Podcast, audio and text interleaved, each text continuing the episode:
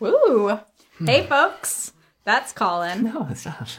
Howdy, folks. Colin and Shreya Lay here of Lay Roots, an asset protection and estate planning law firm. In Seattle, Washington. Today, we want to add to the list of things we've talked about um, an interesting asset protection strategy. It's where you dig Yeah. a hole in your backyard. Pirate plan? Wasn't that kind of the uh, premise of that one podcast, S Town, that we listened to, where people were digging Yeah. around in that Oh, 'Cause- guy's backyard? Because he was unbanked. Yeah, yeah. I guess we want to talk about bad asset protection strategies. or Yeah, bad- that we hear often. bad moves. And yeah, we I think recently in the past couple of weeks had a couple of folks who were panicked about a pending lawsuit or something coming up. And basically what they did was they just started giving their assets away. Yes. Started giving them to family members like here you go, take my house. Here Yeah. you go, take my LLC. Yeah, take my LLC, take my house, take the car. Anything that they felt had a larger perceived value, they're like giving it away. and it maybe makes some sense on the surface. It seems like Right. it. if it's not mine, you can't take it.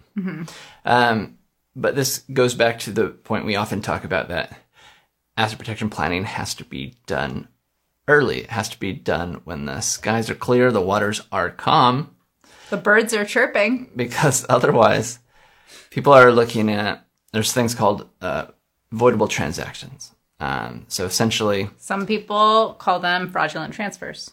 that fraudulent transfers is the old school term for it. Yeah. Uh, I think people are a little more sensitive these days. and Right. That sounded really harsh with the word fraud in it. I know. Um, so it's actually a better description of it is voidable transfer. Essentially, that's because the transfer you made could be voided. So, say you give away your home to your cousin for a while, and you're like, ah, I can't take any of my stuff because it somebody else owns it. Right. And the judge may look at you and look at that fact pattern and say, ah, ah, ah. Right.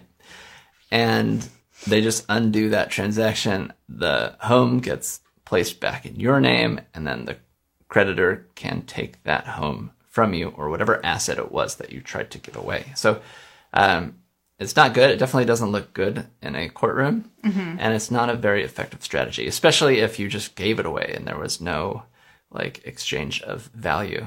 I mean, even if there was an exchange of value, that's something that could be undone. There's basically a window of time Yeah. after you transfer an asset to which a judge could or a court could undo or void that transfer. Depends on the asset, t- depends on where you are. Especially if they feel like it looks suspicious or was done under suspicious circumstances. Bad optics. Yes. the other like reason this is a really bad idea is that maybe they won't give it back to you. Right. You Yeah. give I mean if your idea is that you give it away and then your your threat from a creditor goes away, then the person will give you their home back, but maybe they won't. Yeah. Maybe they decide that they like having it. So that's, you know, the obvious downfall is you give something away with the expectation that somebody gives it back, but they don't end up giving it back. And Yeah. That would suck. You'd be pretty sad then you'd end up losing the, the asset anyway. Right.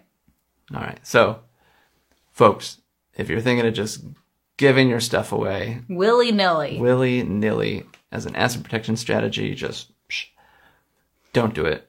Maybe talk to an attorney first. Call a figure professional. out. Yeah. Call a professional. That's a big move. It's a big move. Maybe think about it a little more and get some professional guidance. Take care, folks. Put those shovels away. Talk to you later.